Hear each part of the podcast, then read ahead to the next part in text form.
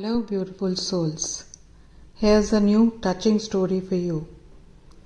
The big double storied house had to be the neighborhood orphanage development center.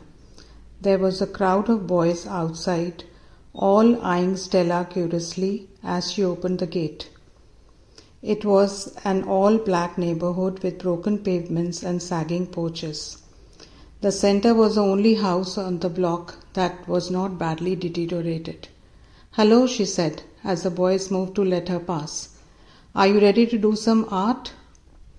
Don't want to do any art stuff, a boy of eight or nine year shot back. We all are going swimming. Stella had not expected to be greeted warmly, but their aloofness made her uncomfortable. Never had she been so conscious of her whiteness. Claire Jones, the center's director, came downstairs and Stella told her that she had been sent by the Voluntary Action Bureau to teach art for an hour. Claire said nothing, and, but she told her that the boys had moved the tables and chairs into the backyard to serve lunch because it was so hot inside. The kids were going swimming afterwards. Stella realized that her showing up had changed the plans. Perhaps it would be better if I came back tomorrow, she said with no intention of doing so.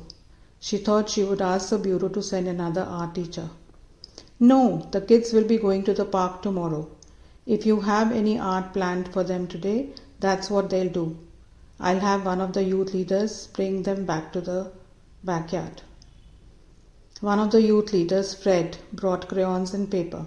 Come on, yelled another youth leader. You're all going to do art. Claire says you have to.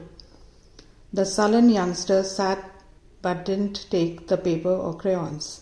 When Stella tried to laugh at joke or make noises or ask their names and what they like to draw, they just stared at her. I don't like to draw nothing. Give me some colors then. How do you expect me to draw without colors? We are supposed to eat and go swimming not do this baby stuff. All started complaining.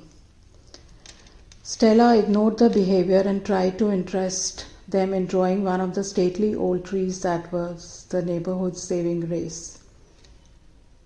There was laughter. We will draw trees. She said, Yes, you are all going to learn something about drawing trees today. Take your time, and I don't want any baby stuff. I don't want to draw trees, a big boy said, and he started to walk away. Fred pushed him back into his chair. You are going to draw a tree, Jerry. Now, all of you shut up and draw. The youth leaders had been told to help Stella, and they tried. But the children scribbled, tore up what they started, or made planes out of the paper. They broke the new crayons purposely. They began to run wildly around the yard. Finally, all the chairs were empty. One boy, about 12 years old, stood silently at her side. Do you want to sit down and draw with me? Stella asked. You can't talk to Michael, said Fred. He's deaf. He does not understand what anybody says. That's when Stella gave up. She thought, if these children don't need me, I'd leave when the hour is up and never come back. To pass the time, she began to draw the gnarled oak tree. Soon somebody sat down across from her. It was Michael. But you can't talk to Michael. Or maybe you can. She smiled at him and he smiled back.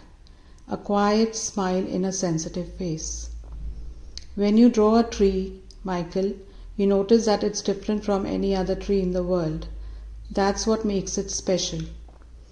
Michael looked at the oak tree, then back at her drawing. There was no mistaking the interest in his big brown eyes. Of course, you can't talk to Michael.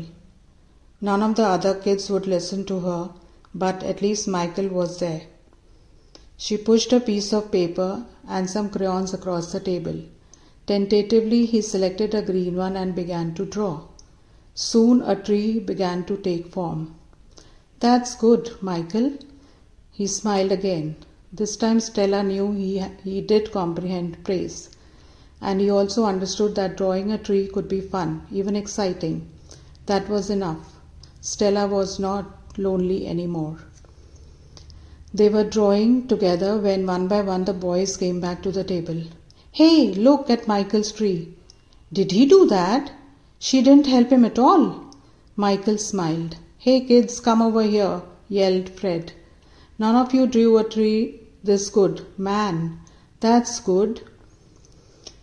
Michael's smile broadened into a wide grin and he basked in astonished praise. Give me some paper, said Jerry. I can draw a tree better than Michael. When it was time to set the tables for lunch, the boys were so engrossed in drawing they didn't want to stop. Are you coming back tomorrow? they asked. Yes, tomorrow we go to the park. We will sketch pads full of drawings and draw some more trees. We'll have fun, won't we, Michael? He usually stays here, said Fred. Michael smiled. We will see, Stella said. She put the drawings on Claire's table with Michael's tree on top. Michael did that? asked Claire. He never enters any into any group activity. How did you get him to do it? He can't hear, you know, and he's mentally retarded, so he doesn't communicate. There are other ways to communicate besides speech, Stella said. I'd like to come back tomorrow and go to the park with the kids. You just come any time you can, said Claire, looking at the tree Michael had made. I do wonder about that child, she mused. Stella wondered too. Did Michael know when he came and sat across from her that she needed him? That she felt as he did, alone and different? She would always wonder because you can't talk to Michael. Or maybe you can. The moral here is that communication always doesn't need words. There are silent ways of communicating and understanding.